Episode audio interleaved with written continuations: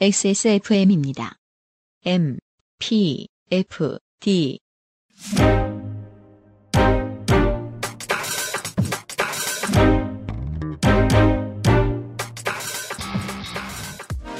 이현파입니다.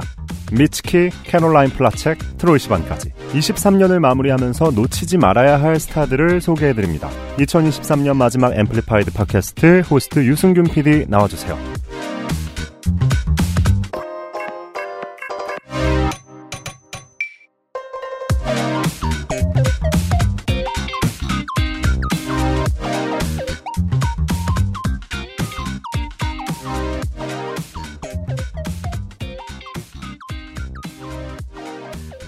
올 한해 앰플리파이드 팟캐스트와 함께 해주셔서 감사합니다. 23년 마지막 앰플리파이드 팟캐스트입니다. 내년 마지막 에피소드에 제가 누구와 함께 할지는 모르겠지만 오늘은 말 그대로 어, 이현파 특 이현파 크리에이터가 올해 놓치지 말아야 할 것 같은 아티스트들을 소개해 주실 겁니다. 그죠? 그렇습니다. 제멋대로 네, 큐레이션 해봤습니다. 네. 올해의 큐레이션을 굳이 드리자면 한 가지는 분명히 말씀드려야 합니다. 컨츄리 중흥의 해. 그렇죠. 네, 아무래도 어느 해보다 사람들이 컨트리에 대한 이야기를 많이 했고 또 컨트리가 어느 때보다 인기가 있었던 해가 아닌가 싶어요. 그리하여 처음에는 랩을 하다가 음악 인생 내내 안 풀리다가 마흔이 되어서 컨츄리 가수로 대성한 젤리롤의 노래가 올해 마지막 에피소드의 첫 곡입니다. 젤리롤의 Need a Favor입니다.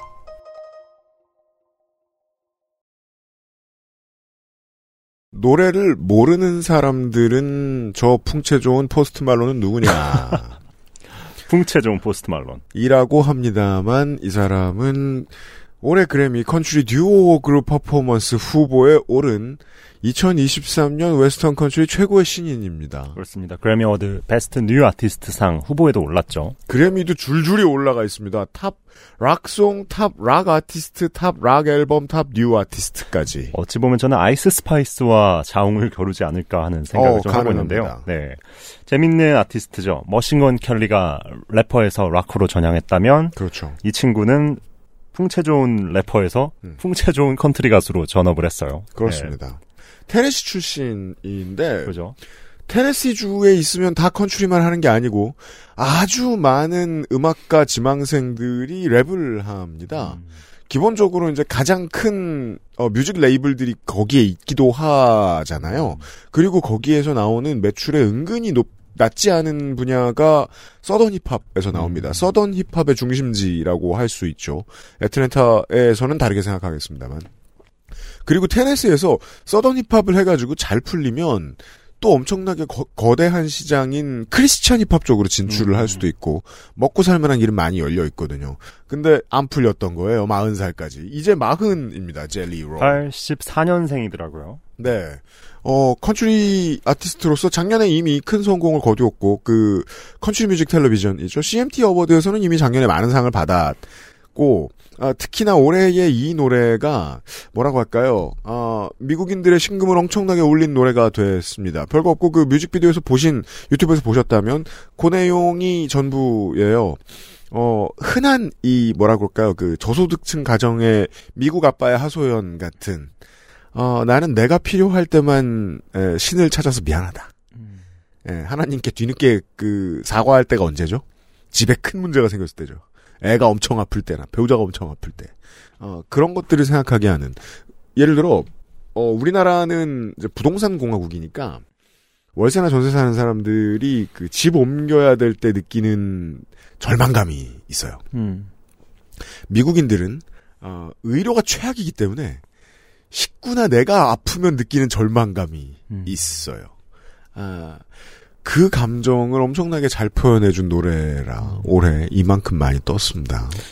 딱 그 중부 지방인가요? 음, 네, 음, 음. 그쪽 백인들의 저소득층 백인들의 어떤 계급적인 이슈가 드러나는 노래라서 그리고 그걸 어, 개신교로 어떻게 해결을 보죠. 음. 전통적인 가치로.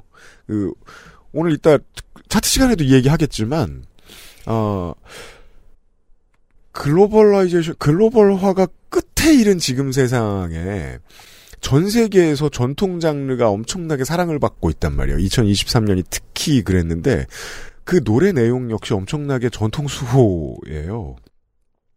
우리가 오랫동안 믿어온 가치가 사실은 잘못되지 않았다는 믿, 그 위로. 그거를 확인하고 싶어 하죠. 이게 중요하잖아요, 네. 생각보다. 세상이 이렇게 빨리 변하면 멀미나고 추워요, 으실으실하고. 그렇게 안 해주는 역할을 음악이 대신해주는 거죠. 단, 다른 거 없이 나는 가족을 지키고 싶고 내 고장을 지키고 싶고 내 일터를 지키고 싶은 거죠. 내가 네. 원래 알았던 거 되게 아름답고 멋진 거다. 네. 이걸 대한민국 음악 시장에서는 임영웅 현상이라고 부르고요. 오. 나중에 이제 임영웅 음악도 얘기하면서 임영웅의 음악은 소개해드린다는 말이 아- 맞지 않잖아요. 또 얘기하겠습니다만. 네. 젤리 롤의 Need a Favor로 23년 마지막 앰플리파이드 팟캐스트 시작했습니다. 노래를 안 틀었는데 튼 척하고 제가 다시 나타났으면 여러분들은 아이튠즈, 구글 팟캐스트, 팟빵, 유튜브를 이용하고 계신 겁니다. 스포티파이 유료 세션 혹은 광고 세션을 제외한 모든 온라인 모바일 플랫폼은 대개 타인의 노래와 뮤직비디오를 쓸 수 없습니다. 아이튠즈와 팟빵은 아직까지 불가능, 유튜브도 꽤 어렵기 때문에 유튜브에서는 모든 노래를 틀지 못하는 주에는 플레이리스트 서비스로 우회해드리고 있습니다. 선곡표는 방송의 크레딧과 XSFM 소셜 참고해 주시고요. 음악 듣고 음악 이야기하는 앰플리파이드 팟캐스트입니다. 이번 주에 소개해드릴 차트는요.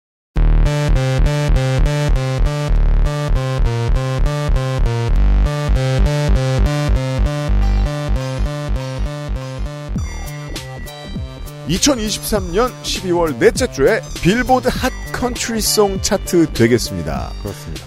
아, 이 Hot이라는 단어 옛날에 안 붙였던 거. 아무튼 빌보드 컨트리 차트라고 옛날에 부르던 그거예요. 이번 주에 차트를 보시면 어 이현파 크리에이터하고 약속했었습니다. 장르 차트를 좀 많이 돌아보기로. 왜? 모든 차트가 1년을 돌아보면 거기서 거기라서 어, 너무 고정적이에요. 어, 그러니까 지난번에 봤던 올리비아 로드리고 또 있고, 네, 지난번에 봤던 정국 또 있고, 이러다 보니. 00년대에 있던 역동성이 사실상 모든 차트에서 다 사라졌 단 말이에요. 어, 맞아요. 지금 보시는 빌보드 Hot Country Songs 차트는 6개월 전에도 큰 차이 없었을 겁니다. 이게 사실 서브 차트 역시 변동성이 그렇게 심하진 않습니다만. 맞습니다. 그래도 메인 차트보단 낮기 때문에 서브 차트를 좀 살펴봐도 재밌을 것 같습니다. 구경해 보시죠. 빌보드 Hot Country Songs 차트 이번 주입니다. 10위는 모건 월렌의 Everything I Love, 9위는 워렌 자이더스의 Pretty Little Poison입니다. 워렌 자이더스는 올해의 신인입니다. 대학에서 라크로스 선수 하던 사람인데 아, 요즘 아주 흔한 얘기죠. 틱톡에 올린 노래가 히트해서 워너가 불러가지고 계약을 했다더라. 그래서 나온 첫 앨범에 있는 노래입니다. 8위는 네이트 스미스의 World on Fire입니다. 모르시는 아티스트가 많을 수 있습니다. 역시 신인입니다. 캘리포니아 출신이고요. 23세 내슈빌로 건너가서 계약을 했었습니다. 나이는 많아요. 85년생이고요. 7위는 크리스 스테이플턴의 White Horse입니다. 이 사람은 나이 많습니다. 네, 고인물이죠. 네. 작곡가로 더 유명합니다. 케니 체스니, 루크 브라이언, 토마스 렛, 데리어스 러커, 팀 맥그로우의 노래를 작곡한 적이 있습니다. 이 정도면 이 업계에서 제일 잘 나가는 수준입니다. 18년도 그래미 시상식 때 탐 페티의 Wildflowers를 부르는 라이브를 보셨던 기억이 나시는 분들이 있으실지도 모르겠습니다. 6위는 젤리롤 레이니 윌슨의 Save Me 5위가 젤리롤의 아까 소개해드렸던 Need a Favor고요. 4위는 루크 컴즈의 Fast Car 3위 모건 월렌의 Thinking About Me 2위 모건 월렌의 Last Night이고요. 우리 첫 방송 때였나요? 제가 모건 월렌에 대해서 소개를 해드리면서 그 상을 많이 받을 거라고 말씀을 드렸었는데 그때 전후로 해서 어 racial slur라고 하죠. 인종 비방 단어 떠들었다가 걸린 걸로 크게 홍역을 치르고 N word를 네 쓰고요. 쉽게 말해 N word 너 임마 너 그러면 안 되지 임마 이럴 때 쓰는 그 말 있잖아요 한국말 중에 네 어, 그때 이후로 지금 올해 모든 시상식들이 모건 월렌을 피하고 있습니다. 그렇죠. 그러니까 흥행성을 기반으로 시상하는 빌보드 뮤직 어워드에서야 11관왕이 되었지만 네. 반대로 또 그래미 어워드에서는 Best Hot Country 아 Best Hot이 아니죠. Best Country Song 후보 단 하나에밖에 못 올랐거든요. 네. 그런데 사실 이 곡의 이 곡의 상징성 올한 해 동안 끌었던 인기를 생각하면 저는 사실 snub 당한 것과 다른 바가 없다고 보는 편이에요. 맞습니다. 네. 어, 미국 컨트리 시장을 완전히 제패한 아티스트의 최고 히트곡인데 네. 어, 의도적으로 버려지고 있고 특히나 이걸 많이 고민하는 게 이제 3대 컨츄리 음악 시상식들인데 그 중에서도 제가 아까 말씀드렸던 CMT Country Music Television Awards는 100% 투표거든요. 근데 지금 피해 간다고 들었어요. 음. 특히나 그 내슈빌의 상업 자본들이 이게 어려운 거예요. 자기의 주된 고객층만 택하자니 정치적으로 그런 이야기 그 문제들을 너무 많이 소개를 해놓으면 컨텐츠들을 너무 많이 소개를 해놓으면 투자가 어렵고 광고가 싸져요. 음. 그래서 함부로 먹어보내라고 손 못 잡는 겁니다. A small town 못 틀어주는 거예요. 어우, 그 노래는 너무 빡셉니다. 예. 그러니까 이제 물론 제이슨 알딘 같은 뮤지션들은 정치성 때문에 1위에 올랐던 케이스고, 네. 예. 모건 월렌은 자신의 노래에서 막 정치성을 안 그래요? 드러내진 않지만 네. 어, 대신 보수 백인들의 열렬한 지지를 받을 이유는 충분하죠. 예, 스스로 redneck이라고 자처를 하고 트럼프를 찍습니다. 그렇습니다. 네. 또 픽업 트럭을 몰고 뭐 그거야 다 하는 건데. 그렇죠. 네. 시- 말 실수만 안 했으면 됐는데. 음. 그 하나로 모건 월렌을 모든 시상식에서 보기엔 좀 어려워질 것 같습니다. 아, 그 저는 Last Night이 아까도 말씀드렸지만 올해 노래상 후보에 컨트리 대표로 올라가지 않을까 했는데 훌륭한 곡이니까요. 예, 사라졌어요. 예. 그렇습니다. 그리고 이번 주에 Country Songs 빌보드 차트 1위는 잭 브라이언 피처링 케이시 머스그레이프스의 I Remember Everything입니다. 이현파 크리에이터는 이 노래를 골랐습니다. 그렇습니다. 이번 주 빌보드 컨트리 차트 1위 곡 그리고 아까 말씀드린 대로 아, 그래미와 빌보드 뮤직 어워드가 모건 월렌 대신 선택한 선수 그렇죠. 잭 브라이언의 I Remember Everything을 듣고 왔습니다. 그렇습니다. 선택받았죠. 네. 어, 컨트리는 좋은데 모건 월렌이나 제이슨 알딘은 싫다는 분들은 잭 브라이언을 들으시면 됩니다. 네. 그럴 만한 이유가 있고요. 장르상으로는 지금 이 노래만 들으시면 그 느낌 들죠. 그 요즘의 alternative 뮤지션들이 90년대 alternative 아티스트보다 더 옛날 음악 하는 거. 여기도 마찬가지죠. 이거 사실 90년대에는 유명한 가수들은 건들지도 못하던 막 50년대 bluegrass 같은 음, 믹싱도 그렇게 해놨고 걸쭉하고 로맨틱하고 애절하고 예. 예 게다가 또 어, 나쁜 뜻이 아니에요. 엄청나게 흔해 빠진 로맨스. 그렇죠. 예. 그러니까 작년 여름 해변에서 만난 그녀와 그의 노래잖아요. 그를 그리워하고 흔히 말하는 네. 그게 이제 제가 이명웅 얘기 많이 하게 되는데 이명웅의 노래를 들을 때마다 생각하게 되는 거예요. 인기가 하늘 끝까지 올라가면 그때부터 할 수 있는 선택이 좀 특이해져요. 음악을 하면서 처음 생각했던 첫 곡 같은 거 하면 돼요. 음, 예, 아주 기본으로 돌아간. 그러면 그게 5만 사람들한테 다 퍼지거든요. 왜냐면 기본이 괜히 기본이 아니니까 모두가 다 이해하고 모두가 다 받아들이니까 기본이잖아요.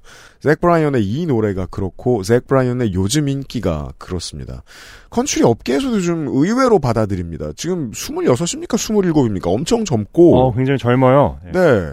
2019년에 활동을 시작할 하기 전까지 시작할 때도 마찬가지 군인이었어요. 그렇습니다. 이 해군이었던 아버지를 따라 해군에 입대했고 3대째 미 해군에서 복무했습니다. 굉장히 예, 미국 그래서 미국. 대정이 워낙 좋아하죠. 네, 그러면서도 또 여러 이슈, LGBT 이슈라든가 이런 것에 대해서 리버럴적인 면들을 드러내고 있고 이게 도시공화당 특이라고 해야 아. 되는데 어 기독교에 반한다고 해서 이제 코너로 몰리던 가치들을 적극 수용합니다. 음, 그리고 보수적 도시공화당. 이예요.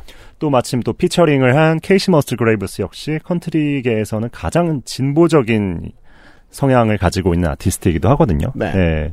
그런 면도 어떻게 보면 중화를 시켜주는 것이 아닌가. 기본적으로는 이제 이 사람의 가창력이 안정적이기 때문에 오래된 그렇습니다. 팬들이 좋아하는 거고 거기에 더해서 아 군인 집안 그렇습니다. 그러니까 노래는 좋은데 음. 좋아할 만한 요소가 더 있고요. 그 군부대에서 태어났습니다. 태어났습니다. 오키나와생이에요. 네, 맞아요. 네. 하지만 싫어할 만한 요소가 또 별로 없다는 점. 아직까지는 그래 일단. 모건 월렌 같은 리스크가 없다는 점. 네.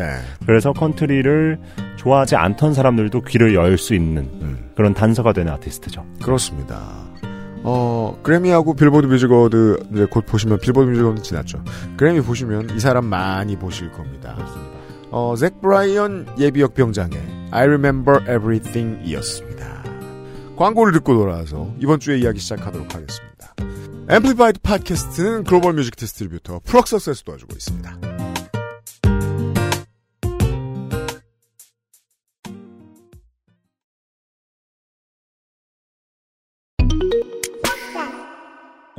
글로벌 차트 상위권, 해외 공연 매진, 해외 시상식 노미네이트.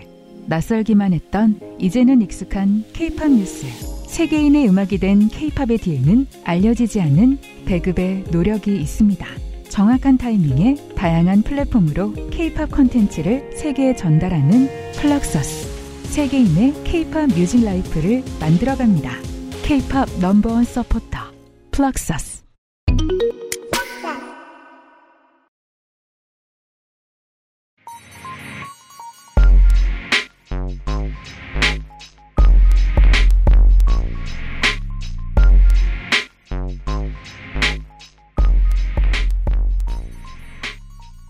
이번 주에 23년 마지막 주간에 이현파 크리에이터가 어, 모시고 온 아티스트들 저는 한 사람 빼고 다 공부해야 됐습니다. 그, 사람은 그 사람 나타나면 잠시 후에 말씀드리죠. 최소한 미츠키는 아닙니다. 좋습니다. 어, 제가 팟캐스트를 시작하고 수개월 동안 다양한 장르의 팝음악들을 소개해드린 것 같은데, 네. 그 중에서는 차트 정상에 오른 노래들이 좀 많이 있었죠. 근데 이번에 소개해드릴 곡들은 물론 다 인기가 있지만 차트 1위에 오른 곡들은 아닙니다. 음. 하지만 회자될 만한 이유가 충분한 곡들이고요. 네. 그런 의미에서 한 해를 마무리하면서 약간 별책 부록처럼 음. 살펴보아도 좋겠다 싶었어요. 특히나 지금 뭐 오늘 다 그렇습니다만 이 아티스트는 어, 대중 인지도에 비해서 평론가들이 너무 좋아하는. 하입을 계속 받아왔던 아티스트들이죠. 네. 첫 곡은 무슨 노래입니까? 미츠케의 My Love, Mine, All Mine입니다. 미츠키의 My Love Mine All Mine을 듣고 돌아왔습니다. 어, 이런 류의 행위 예술은 문제점이 있습니다. 어떤 점에서 문제가 있나요? 제가 잘 모릅니다. 네, 처음에 보고 어 링이나 주원의 주인공이 들어와가지고 저도 노래는 좋아하는데 네 뮤직비디오만 보면 잘 모르겠어요. 네. 노래 들었을 때 대충 알겠다고 생각한 게 싹 지워졌어요. 음, 미츠키의 음악들이 종종 저한테 그런 느낌을 주더군요. 공부를 해보니까요.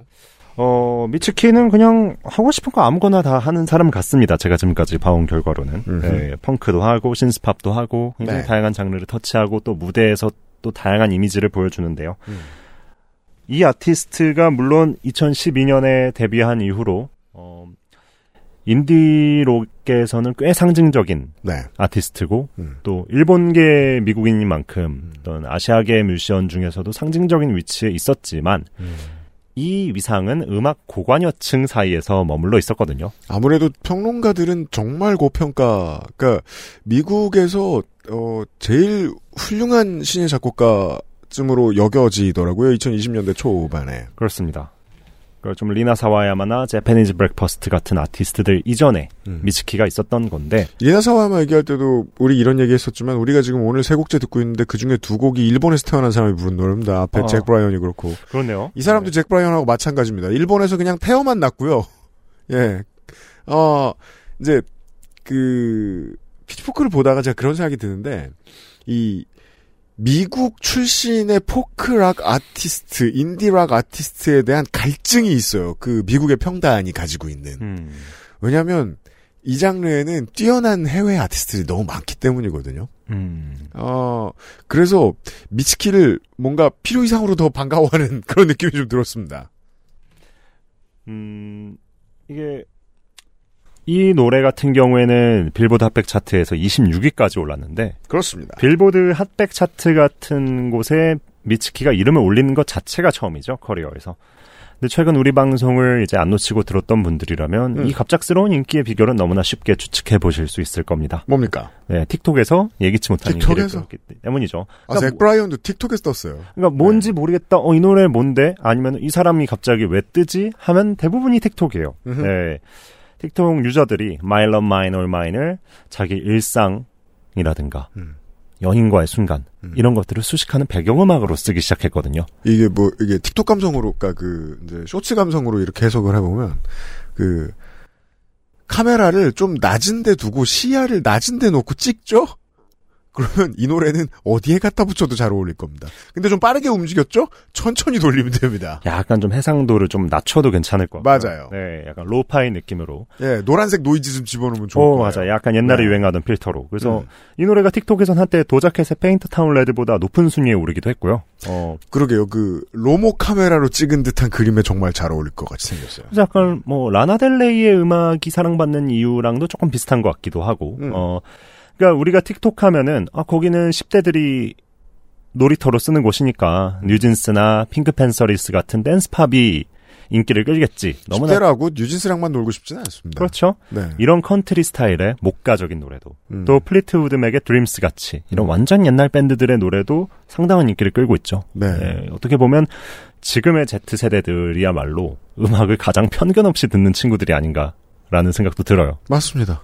저는 미츠키의 역주행을 보면서 그걸 느낍니다. 네. 어, 영화 Everything Everywhere All at Once에 삽입된 This is a Life라는 노래가 그나마 우리나라 라디오에 좀 나온 적이 있던 것 같고, 음, 예. 그 외에는 미츠키가 좀 많이 소개되지는 않았습니다. 그렇습니다. 예. 미츠키의 트랙을, 어, 23년 마지막 주간에 한번 틀어봤고요. 그렇습니다. 네. 아, 이 아티스트를 알게 되어 기쁩니다. 어, 벼락치기 해본 바. 다행입니다. 캐롤라인 폴라첵이라는 아티스트입니다. Welcome to My Island를 듣고 오죠. 저 헤드폰 뭘까요? 유선같이 생겨가지고. 40년 전에도 골동품 취급받았을 것 같이 생긴 걸. 캐롤라인 폴라첵의 Welcome to My Island를 듣고 왔습니다. 뮤직비디오 보셨습니까? 저는 이런 거, 어, 싫을 때도 있지만 되게 좋아요. 음, 정말 음악 되는 대로 아무렇게나 하고 있다. 음. 예. 그래서 작품이 나온 프로로 살면 되는 거죠, 이렇게. 뮤직비디오도 재밌고 저는 캐로, 캐롤라인 플라첵이 지미 팰런 쇼에 나와서 이 노래를 부른 영상도 한번 찾아보시기를 아, 권하고 그래요? 싶은데요. 음. 예. 굉장히 뭐든지 확장하고 펼치고 음. 드러내려는 그런 의지가 굉장히 강하게 느껴집니다. 음. 음. 그리고 어떻게든 이 발로 한 컨셉 같은 걸 최대한 강조하는 것도 마음에 들어요. 그 뮤직비디오 그 만약에 이제 유튜브를 안 보셨으면 저희 유튜브에도 안 나올 수도 있을 것 같은데 뮤직비디오 어, 못 보셨으면 보세요. 어 정말 아무 컨셉이나 다 갖다 붙이다가 막판에는 그 대체 왜 저런 장면이 나오지 하는 그 어. 썸남 손 붙들고 뛰어가는 장면이 나오는데 자세히 보면 그게 그 손이 영장류의 손이 아니라 기제목의 발이죠. 그러니까 이게 무슨 굉장히 톰슨가젤 같기도 한. 네, 혼란스러워요. 네. 그러니까 캐롤라인 플라첵은 어린 시절의 자신이 hyperactive kid, 음. 과하게 활동적인 아이였다. 아드레날린이 좀 넘쳐나는. 그래서 어린 시절부터 정말 다양한 문화를 산만한 산만할 만큼 흡수하면서 자라났다고 고백을 해요. 음악도 산만해요. 굉장히 예. 산만하죠. 이 음악 자체가 그렇습니다. 예. 음. 최근에 우리가 뭐 스포티파이에서 hyperpop이라는 단어를 검색해서 좀 검색을 해보면 굉장히 다양한 아티스트의 음악이 등장합니다. 그래서 PC뮤직 레이블의 소피, 대니 엘 할, 100 gecs, 에스파, 이달의 소녀, 막 케이팝 아티스트들까지 줄줄이 등장하는데 뭐 장르에 대해서 너무 긴 얘기를 할 수는 없겠지만 기본적으로 과잉의 감각을 추구하는 음악입니다. 장르로 구분하는 게 좋지가 않은 것 같아요, 이 아티스트는. 그렇죠. 그냥 어떤 요소든 끌어오고 기분 따라 쓰니까. 예, 예. 그래서 저는 Welcome to My Island가 꽤 마음에 드셨다면 음. 이 노래 다음 트랙들도 한번 들어보셨으면 좋겠어요. 네. 어, 사실 곡 자체도 굉장히 산만하잖아요. 이게 하울링 같은 늑대의 하울링 같은 비명으로 시작했다가 갑자기 케이트 부시 같이 음. 신디사이저가 등장했다가 또 rocking하다가 그러다 기타 솔로가 치고 들어오고 그러다 끝납니다. 예. 가디언의 모 평론가가 이 사람을 Z세대의 케이트 부시라고 표현을 하더군요. 이 노래를 Running Up That Hill에 비유한 분들도 계셨고요. 음. 근데 이걸 앨범 단위로 들어보면 이거 다음에는 또 갑자기 뭐 라틴 느낌의 기타도 나오고 음. 네 다른 다른 분위기의 곡들이 쉬지 않고 이어져요. 그래서 음. 어떤 분들은 이게 무슨 앨범이야 왜 이렇게 연결이 안 돼 하고 느낄 수도 있지만 네 그것조차도 저는 의도한 것처럼 느껴집니다. 왜 어떤 사람들은 요즘 사람들이 특히나 더 많이 이 문제로 고생하는데 어떤 사람들이 이게 힘들잖아요. 어 주의력 산만. 음 근데 그게 집중력 과잉을 만나면 짧은 시간 계속 이거 열심히 하고 저거 열심히 하고 전혀 상관없는 거 열심히 하고 이렇게 되거든요. 그런 사람들이 있어요. 그걸 음악으로 표현을 잘하는 사람 찾기 어렵거든요. 음. 어, 음악을 다 들어보면 그 생각이 많이 들더라고요. 그 지금까지 제가 말씀드린 것과 전혀 상관없는 컨셉에 이 사람을 보면 떠오르는 제가 생각나는 제 머릿속의 아티스트 둘을 알려드리죠. 어우, 기본적으로 목소리가 애냐죠, 애냐. 아니야. EDM인데 애냐가 노래를 하고 있어요. 음, 근데 산만 하고 맞아요. 맞아요. 비교하는 사람들이 좀 많았고 그래서 아까 하울링 같은 파트도 들어보면은 굉장히 영적인 느낌도 들고. 맞아요. 네. 그 Orinoco Flow를 개그 캐릭터로 바꿔서 불러놓은 듯한 느낌이 드는 그런 트랙이고 어, 이 사람이 뉴욕 출신이고 대학에서 음악을 전공했단 말입니다. 아, 90년대 중반에 소피 비 호킨스라는 아, 드럼 연주자가 있었어요. 음. 뉴욕에서 음대에서 퍼커션을 배우고 나와서 처음으로 내놨던 앨범이 상당한 센세이션을 일으킵니다. 그 음악을 잘 배운 사람이 고도의 집중력을 가지고 아주 컨벤셔널한 음악을 잘 만들어냈을 때 나오는 파괴력 같은 게 있었는데 상당히 닮아 있어요. 다만 이 애냐나 소피비 호킨즈하고 다른 점은 산만하고 어, 굉장히 산만하죠. 집중력이 과잉하다는 겁니다. 맞습니다. 네. 훌륭한 음악이었습니다. 자, 제가 원래 알았던 건 트로이 시번밖에 없습니다. 트로이 시번의 노래를 골라오셨습니다. 네, 트로이 시반의 러쉬를 들고 왔습니다. 지금은 우리가 미래의 과거를 살고 있으니까 이렇게들 얘기 안 하지만 아마도 커리어를 계속해서 이어나가서 별탈 없이 마무리를 짓는다면 한 2, 30년 후에는 사람들이 이 사람을 호주의 국민 영웅쯤으로 추억할지도 모르겠습니다. 트로이 시반의 Rush를 듣고 왔습니다. 그렇습니다. 뭐 올해 우리나라에서 많은 사랑을 받았던 팝스타 중에 샘 스미스가 있죠. 팬이 꽤 많아요. 네, 샘 스미스가 올해 Unholy에서 보여준 파격은 음. 뜨거운 호응과 비토를 동시에 받았죠. 어, 네, 뭐 어쩔 수 없었을 거예요. 네, 그렇습니다. 음. 본인도 감당할 수 있는 몫이라 생각합니다. 근데 음. 또 다른 퀴어 팝스타가 있죠. 음. 바로 트로이 시반입니다. 음. 어, 유튜버로 대중에게 먼저 알려졌는데 네, 가수 데뷔 전에 커밍아웃을 한 게이죠. 그렇습니다. 그때부터 꾸준히 teenager 시절부터 소수성을 자신의 음악에 녹이긴 했지만 음, 어디까지나 대중이 포용할 수 있는 선에 머물렀어요. 음. 예쁘고 음, 음, 음. 단정하고 네, 뽀힘이라는 노래를 부르면서 애절한 사랑과 이별을 노래했단 말이죠. 음. 근데 이 친구가 점점 이제 강도를 높여가기 시작합니다. 음, 어, 2018년쯤에 냈던 앨범에서는 이제 성행위를 애니멀이라는 노래로 승화해서 부르기도 했었는데 하지만 퍼포먼스를 이렇게 하진 않았어요. 네, 그렇습니다. 완벽한 봉인 해제입니다. 러시는. 음. 그러니까 예를 들어 이제 어, 아 이거 어떻게 설명하나? 그러니까 아주 많은 사람들은 이해 못하는 어떤 지향성을 가지고 있는 팝스타는 옛날에도 많았는데 그렇죠. 그들도 어 표현을 할 때 어떻게든 직접적으로 표현을 하지 않으려 애썼어요. 업계는 다들 알고 있었다고 해도 저는 그게 어 사회가 어떻게 변했노라라고 사회나 정치적으로 해석하기보다는 기본적으로 돈으로 해석하는 게 맞다고 생각합니다. 예. 이 시장에 맞는 어 충분히 라이트하고 따뜻해 보이는 음악을 할 팝스타의 자리가 필요했던 거고 그걸 트로이 시반이 채웠다고 생각해요. 음. 예. 8, 90년대였다면 이런 전략을 쓰진 않았을 겁니다. 다만 으, 어, 재밌는 건 그래도 그때였다고 해도 다들 알 사람은 알았을 거라고 생각합니다. 이 업계의 특징이기도 하죠. 게다가 트레스 이반을 노래로만 알고 팬이 아닌 사람들은 잘 모르는 음, 이 사람의 개인사가 있습니다. 어, 유대교입니다. 음. 어, 저도 몰랐어요. 부모님이 다 유대교입니다. 아. 예. 그래도 이렇게 해요? 음. 아, 유대 개인 건 알았는데. 네. 어, 유대 교인 거는 몰랐어요. 그렇습니다. 네. 어, 이 노래는 약간 90년대, 2000년대 쉬지 않고 새벽까지 이어지는 그런 레이브 파티가 좀 연상되기도 하는 곡이죠. 맞습니다.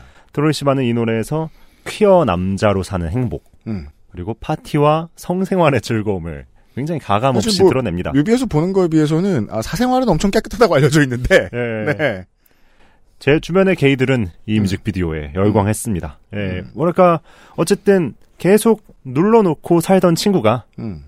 정말 어느 때보다 과감하고 열정적인 춤 동작을 선보이고 음. 심지어 뮤직비디오를 보신 분들은 아시겠지만 어, Make America Gay Again이라는 네. 네, 그 빨간 모자도 등장합니다. 아, 되게 재밌어요. 그렇죠. 네. 어, 트로이 시바는 어쨌든 이 곡으로 아티스트의 새로운 챕터를 열었고요. 음. 또 데뷔 후 첫 그래미 노미네이션도 이번에 이뤄냈습니다. 네. 이건 덤처럼 따라온 거라고 생각해요. 음. 네. 그리고 또 비디님은 이제 그러면은 이런 계열의 아티스트 중에서 좀 떠올랐던 분들은 좀 누가 있나요? 예. 계열이라 제가 아까 그 단어를 강조드렸던 이유가 뭐냐면 이건 계열이라고 표현하면 음. 뭐랄까 혐오의 언어와 아, 그렇죠. 혼동될 수 그러면은 있어요. 자신의 지향성을 좀 자기 방식으로 그죠. 드러내려고 했던 예를 팝스타. 들어 뭐 이게 뭐뭐 그냥 예를 들어 줄기를 여성으로 묶는다거나 저는 마돈나 이것도 네. 이상하잖아요. 게이로 묶는다거나 이것도 이상해요. 그렇죠. 대신 트로이 시번을 가지고 이제 설명하기 좋은 건 이걸로 시장을 만들었는데 거기서 돈을 번 사람 으로 아. 얘기해야죠. 오. 실제로 돈을 벌고 있고요. 그 네. 앞에 선구자 조지 마이클입니다. 어, 저도 바로 조지 마이클 얘기를 하려고 했어요. 네. 조지 마이클이 예를 들어 이거잖아요. 시장이 아무것도 없을 때는 RPG 게임에서 무기가 얼마 없는 거랑 동일해요. 얼마 없는 아이템을 가지고 병기창을 가지고 무엇이든 뚝딱뚝딱 하면서 만든 거거든요. 그래야 90년대, 80년대, 70년대에 태어난 청소년들이 이 사람을 보고 아 이렇게 음악하는구나 라는 걸 알고 또 드러내면 나중에 3, 40년 후에 드- 나온 트로이 시반 같은 사람이 아 우리 선배들은 이렇게 음악했구나를 보고 키울 거 아니에요. 이 모든 씨앗을 뿌린 자리 어딘가에 아, 엘튼 존과 조지 마이클이 있겠죠. 저도 그렇게 생각을 합니다. 네. 조지 마이클의 표현 방식이 저는 조금 떠오르기도 하고 음. 또 맞아요. 말씀드리자면 트로이 시바는 이 곡과 퍼포먼스에 있어서 자넷 잭슨의 영향이 결정적이었다고 따로 고백하기도 했어요. 음. 근데 자넷 잭슨 같은 경우에도 어, 일각에서 퀴어 아이콘으로 음. 어, 떠받들어지고 있기도 하거든요. 네. 본인의 성향과 상관없이. 음, 예. 맞습니다. 그래서 그런 지점들이 어, 맞아요. 그거 되게 중요한데, 모르시는 분들은 모르는. 성향, 본인의 성지향성과 무관해요. 아 맞아요. 콘텐츠 만든 사람이 내놓은. 맞아요. 네. 음. 마돈나도 마찬가지죠. 예. 예를 들어, 뭐, 본인이 평생 레즈비언이야. 그래, 그런데 내가 평생 한 음악을 그냥, 이제, 보통의 남성들만 좋아한다. 그런 경우도 많아요. 예. 예. 예. 그, 무대 위에서 스튜디오에서 어떤 걸 발산해 놓으면 그걸 소비하는 거는 내 지향성이랑 완전히 다른 결과가 있다가 되게 많습니다. 트로이스만처럼 이렇게 일치할 그렇게 말하니까 일치라는 단어도 이상하네요. 100% 일치하는 것도 아닐 거예요. 아 그럼요. 네. 저도 마찬가지로 그 아티스트의 개인 개인사적 지향성이 음. 아티스트를 정의할 수는 없어요. 네. 개인사적 지향성과 더불어 음. 무엇을 만들고 부르느냐. 저는 네. 그게 결국엔 핵심이라고 봅니다. 음. 예를 들어 이런 게 있어요. 어, 특히 한국과 일본, 극동아시아는 문화적으로 그 평상시 생활에서 남성성을 엄청 억압해요. 음. 그건 한국 일본 남자의 비주얼로도 설명할 수 있거든요. 한국 일본 남자는 가늘고 길쭉한 걸 선호당해요. 음. 이건 보통의 남성성과는 다르죠. 음. 몸이 빨리 옆으로 퍼질 수 있고 뭐 이런. 음. 그리고 저도 어릴 땐 그랬던 것 같아요. 예. 그래서 연예인으로 먼저 인기를 얻는 사람들도 가늘고 어 음. 갸르스름하고 예쁘게 생긴 남성이에요. 이게 한일의 공통점이에요. 음. 이건 여성성 강조가 아니라 남성성 억압이라고 저는 해석을 음. 해요. 재밌네요. 근데 이게 남성성 억압이 아니고 그게 자신의 내추럴이다. 음. 만약에 게이라면. 음. 그래서 트로이의 시반의 음악이 한국의 대부분의 남성들에게 쉽게 먹힙니다. 한국과 일본에. 음. 이건 슬픈 일이죠. 어찌 보면. 왜냐하면 남성성을 가지고 있는데 억압당한 사회에 의해서 좀 잘 받아들여지는 음악이랄까요. 음. 트로이 시반의 한국 내에서의 인기는 그런 사회적 맥락이 있다고 저는 생각합니다. 어, 네. 재밌는 접근법입니다. 잘 팔립니다. 팬이 많아요. 어, 올림픽 체조 경기장도 채웠던 친구예요. 그니까요. 네. 네. 아, 뭐 원래 인기 있었으니까. 인기 있었으니까 이제 아 이제 트로이 시반을 이제 처음 접하게 되시는 분들 그리고 이 스포티파이 방송을 통해서 노래를 듣게 되시는 분들은 앨범 자켓을 보고 좀 놀라실 수 있기 때문에 네. 네. 꼭 보시길 바랍니다. 근데 스포티파이는 그렇잖아요. 그냥 계속 노래만 들어도 되잖아요. 아, 그렇죠. 예. 네. 저 앨범 자켓도 꼭 보셨으면 좋겠어요. 너무 많은 분들이 그 정규 앨범 자켓을 보고 사람들이 많은 곳에서 못 듣고 다니겠다라고 하시는 분들도 있는데. 네. 근데 뭐 계속 자켓 틀어놓을 거 아니잖아요. 그렇죠. 예, 네. 그냥 들으세요. 네. 어, 캐롤라인 폴라책처럼 그 손으로 했다, 발로 했다, 엉덩이로 했다, 그냥 그, 되는 대로 막 찍거리는 이런 아티스트가 있는가 하면, 어, 처음부터 시종일관, 다시 들으면 들을수록 집중력이 어마어마한 트로에 시반 같은 아티스트도 있습니다. 트로에 시반까지 소개를 해드렸습니다. 이 세 양반들은 내년에도 좀 자주 보실 겁니다. 그렇습니다. 네. 그리고 국내에서 인기가 많이 올라갈 겁니다. 활동도 많이 하고 있고요. 네. 캐롤라인 폴라책 같은 경우에는 사실 바로 빠져들기 조금 어려울 수도 있지만, 음. 네, 저는 생길 거라고 봅니다. 천천히. 어, 저한테는 캐롤라인 폴라책이 네. 어, 제일 빨리 흡수되는 임팩트가 세게 오셨던 것 같아요. 이였습니다. 술리 마음에 드셨다면 아 엄청 괜찮을 거라고 생각. 이 스포티파이에서 지금 월별 청취자가 200만 명 정도입니다. 음. 예, 오늘 소개한 다른 아티스트들에 비해서 조금 적은 네. 편이긴 한데 저는 이 숫자가 이제 늘어날 일만 좀 남았다고 생각하는 편이에요. 그렇습니다. 23년 마지막 주간의 이야기였습니다.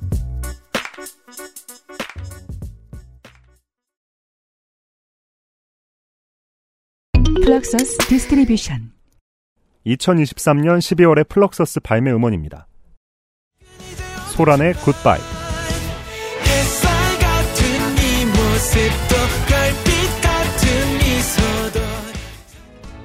태연의 꿈,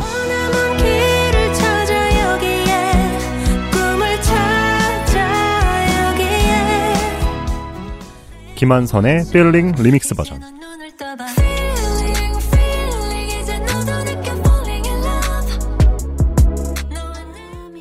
좋아서 하는 밴드의 메리 크리스마스.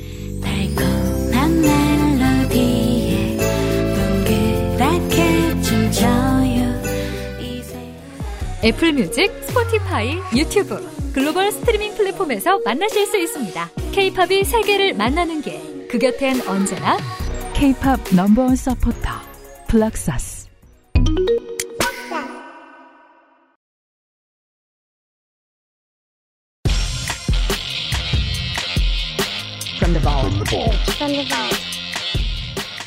언젠가 볼트 시간에 이연파 크리에이터가 이 사람들 들고 오실 줄 알았죠.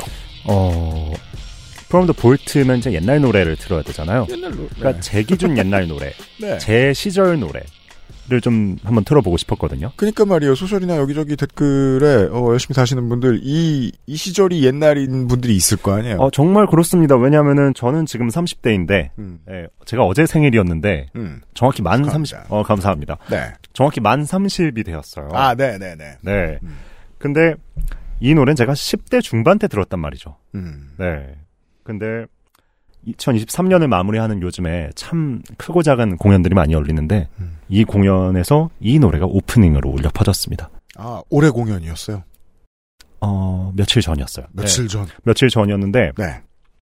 저는 이 노래가 오프닝으로 울려 퍼지는 순간 중학교 2학년으로 돌아가는 아하, 경험을 그죠, 그죠, 했습니다. 그죠. 음. 정말 신기했어요. 음. 예. 그리고 이 노래의 수많은 마디 를 음. 다 따라 부르고 있더라고요. 음. 예, 그래서 저한테 원래는 제가 오늘 뭘 틀까? 악팅 몽키스를 틀까? 뭘 할까? 하다가 그래도 올해 마지막으로 정말 나의 옛날 노래를 한번 들어보면 어떨까 하는 생각이 들더라고요. 좋습니다. 연파 크리에이터를 울리기 직전까지 갔어요. 며칠 전에 바로 그 노래는 뭐죠? 에픽하이의 백야입니다.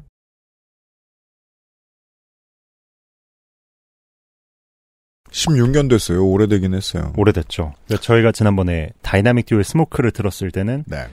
옛날 그룹의 요즘 노래였는데 어, 그렇죠. 이번에는 옛날 그룹의 옛날 노래를 한번 골라봤네요. 당연합니다. 그 요즘 사람들 부러운 거가 있었는데 제가 잊고 있던 게 있네요. 국힙이란 게 있었 있던 시절. 음, 10대의 중학교, 한국 기준으로는 중학교, 중학생 때 한국 힙합이라는 게 있던 세대. 음, 딱 저보다 한 6, 7살 어리면 그때부터 그렇게 되거든요? 어, 맞아요, 맞아요, 맞아요. 예. 예. 80년대 중반생들은 그게 있습니다. 저는 그게 없었어요. 그래서 제가 이제 그 남의 공연 가서 어, 가사를 다 따라 부른 노래 딱 하나 있었거든요. 1992년에 나온 EPMD의 크로스오버였는데 음. EPMD가 그때 국내에 한 번 왔었어요. 대학로의 무슨 클럽에서 공연을 음. 했었어요. 그때 힙합플레이야 사장이었나 누가 저한테 그런 얘기 했었거든요. 오. 노래 다 부르 다 따라 부른 거 너밖에 없다고. 스- 그 슬픈 자화상이죠. 따라 음. 부를 노래 없이 큰 세대. 아.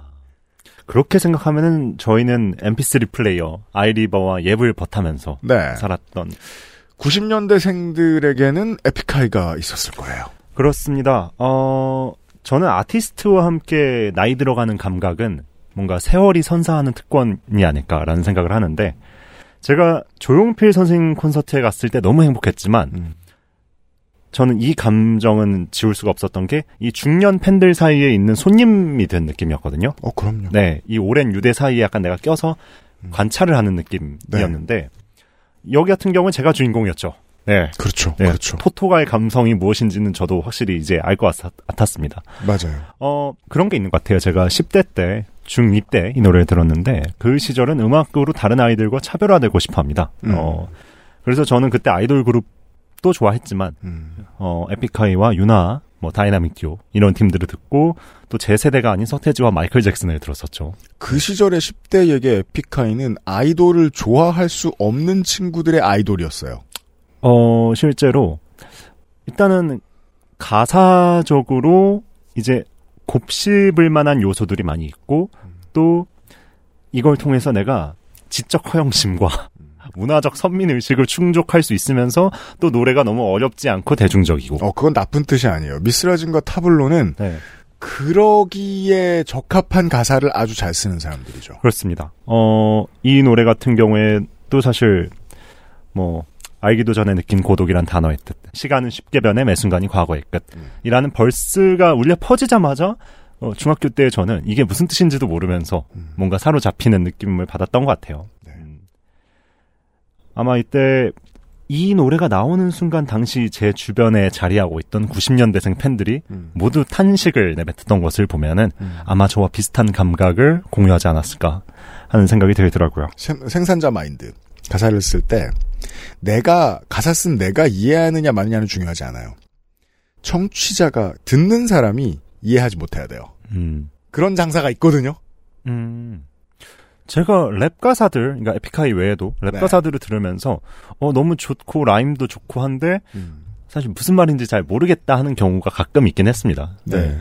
그건 뭐 미사진이나 타블로한테 물어봐도 자기들도 모른다는 대답이 나올 수도 있을 겁니다. 음. 그 왜냐면 그게 중요하지 않거든요. 그리고 이거 또 이, 이거는 20대 중반 후반 때 쓴 노래고 네. 이제 지금 40대인 그들에게 또 물어보면 어떤 대답이 나올지 모릅니다. 그리고 또 요즘 소비되는 힙합을 듣다가 예를 들면 이제 저는 이제 어제 운전을 좀 길게 할 일이 있어서 그냥 믹스테이프를 쭉 틀어놓으면 이제 우원재나 원슈타인을 계속 듣다가 음.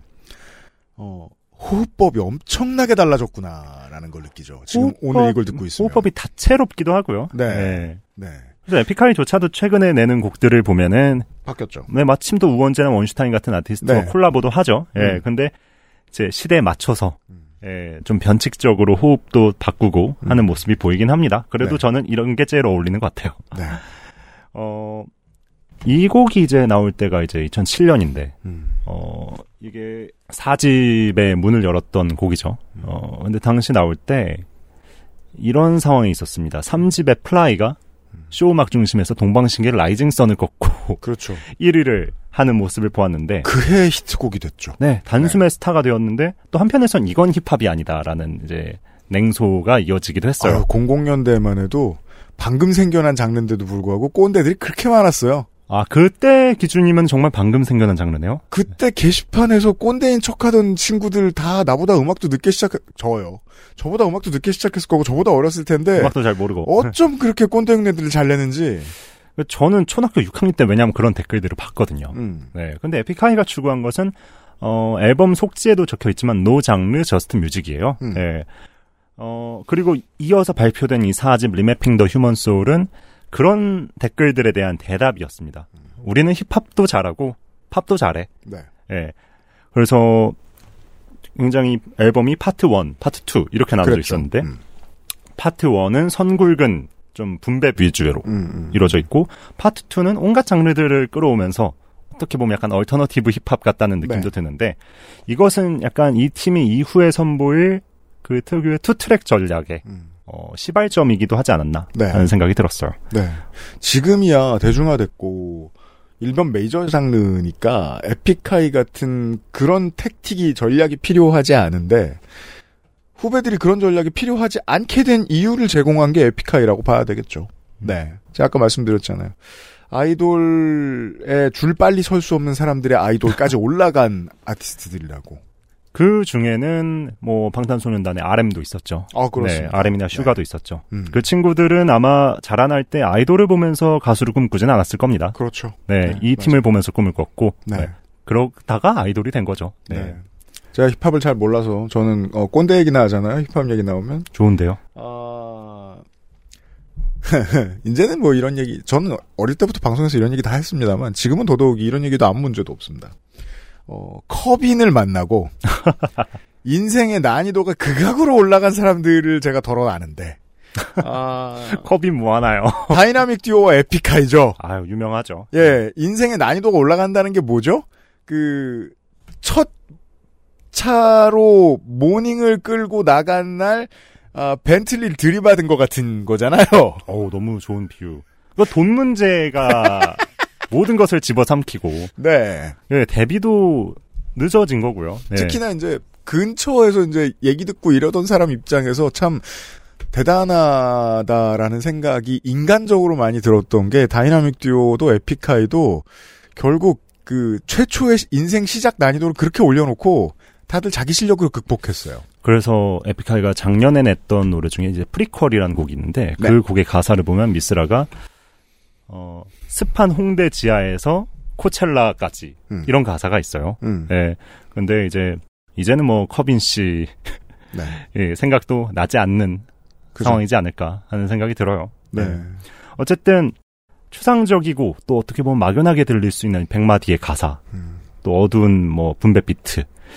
저는 사실 이 곡이 제 최애곡은 아니었지만 음. 그 시절의 저를 떠올리기에는 너무 좋은 선택이었어요. 그래서 어쩌면 이 팀은 이제 자신들이 만들어 놓은 legacy 그리고 그 legacy를 보면서 자라난 새싹들을 바라보는 위치에 서 있지 않나 네. 하는 그런 생각이 들었습니다. 폴트 시간에 에픽하이까지 만나 보았습니다.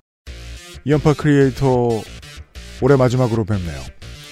이제는 내년에 뵙겠습니다. 네. 어, 한해 수고 많으셨고. 아유 감사했고 네. 고생 많으셨습니다. 그렇습니다. 저는 뭐 벌써부터 내년에 음. 뭐 틀지 하는 생각들을 지금 머릿속에 하기 시작했어요. 그러니까 말이에요. 우리 뭐 2, 3주에 한 번 만납니다만 정말이지 우리의 어, 메인 패널들 계속 선곡 생각하고 있습니다. 정말 항상. 어, 맞아요, 맞아요. 그래서 지금 저도 지금 떠오르는 아티스트가 지금 한두 팀 있는데 네. 이건 아직 말씀드리진 않겠습니다. 내년에 이현파 크리에이터를 다시 만나 뵙도록 하겠습니다. 한 해 수고 많으셨어요. 감사합니다. 새해 복 많이 받으세요. 여기까지 Amplified 팟캐스트였습니다. 스포티파이에서는 라이브러리에 추가, 재생 목록에 추가 다운로드 다들 하고 계시죠? 유튜브에서는 좋아요, 댓글, 구독 잊지 마시고 2023년에는 잭 브라이언의 I Remember Everything, 앤서니 올리버의 Rich Men North of Richmond, 제이슨 알딘의 Try That in a Small Town, 모건 월렌의 Last Night 이렇게 네 곡이 빌보드 핫백과 빌보드 Hot Country Song 차트 모두에서 1위에 올랐는데요. 이는 존 덴버와 글렌 캠벨의 전성기였던 1975년 이후 첫 기록입니다. 내 손 안의 미디어로 온 세상이 온 세상을 만나는 요즘 글로벌과 가장 거리가 먼 장르가 융성하는 것은 전 지구적 트렌드라고도 볼 수 있겠습니다. 우리나라의 임영웅 현상처럼요. 내년에 뵙죠. 끝. XSFM입니다. M, P, F, D,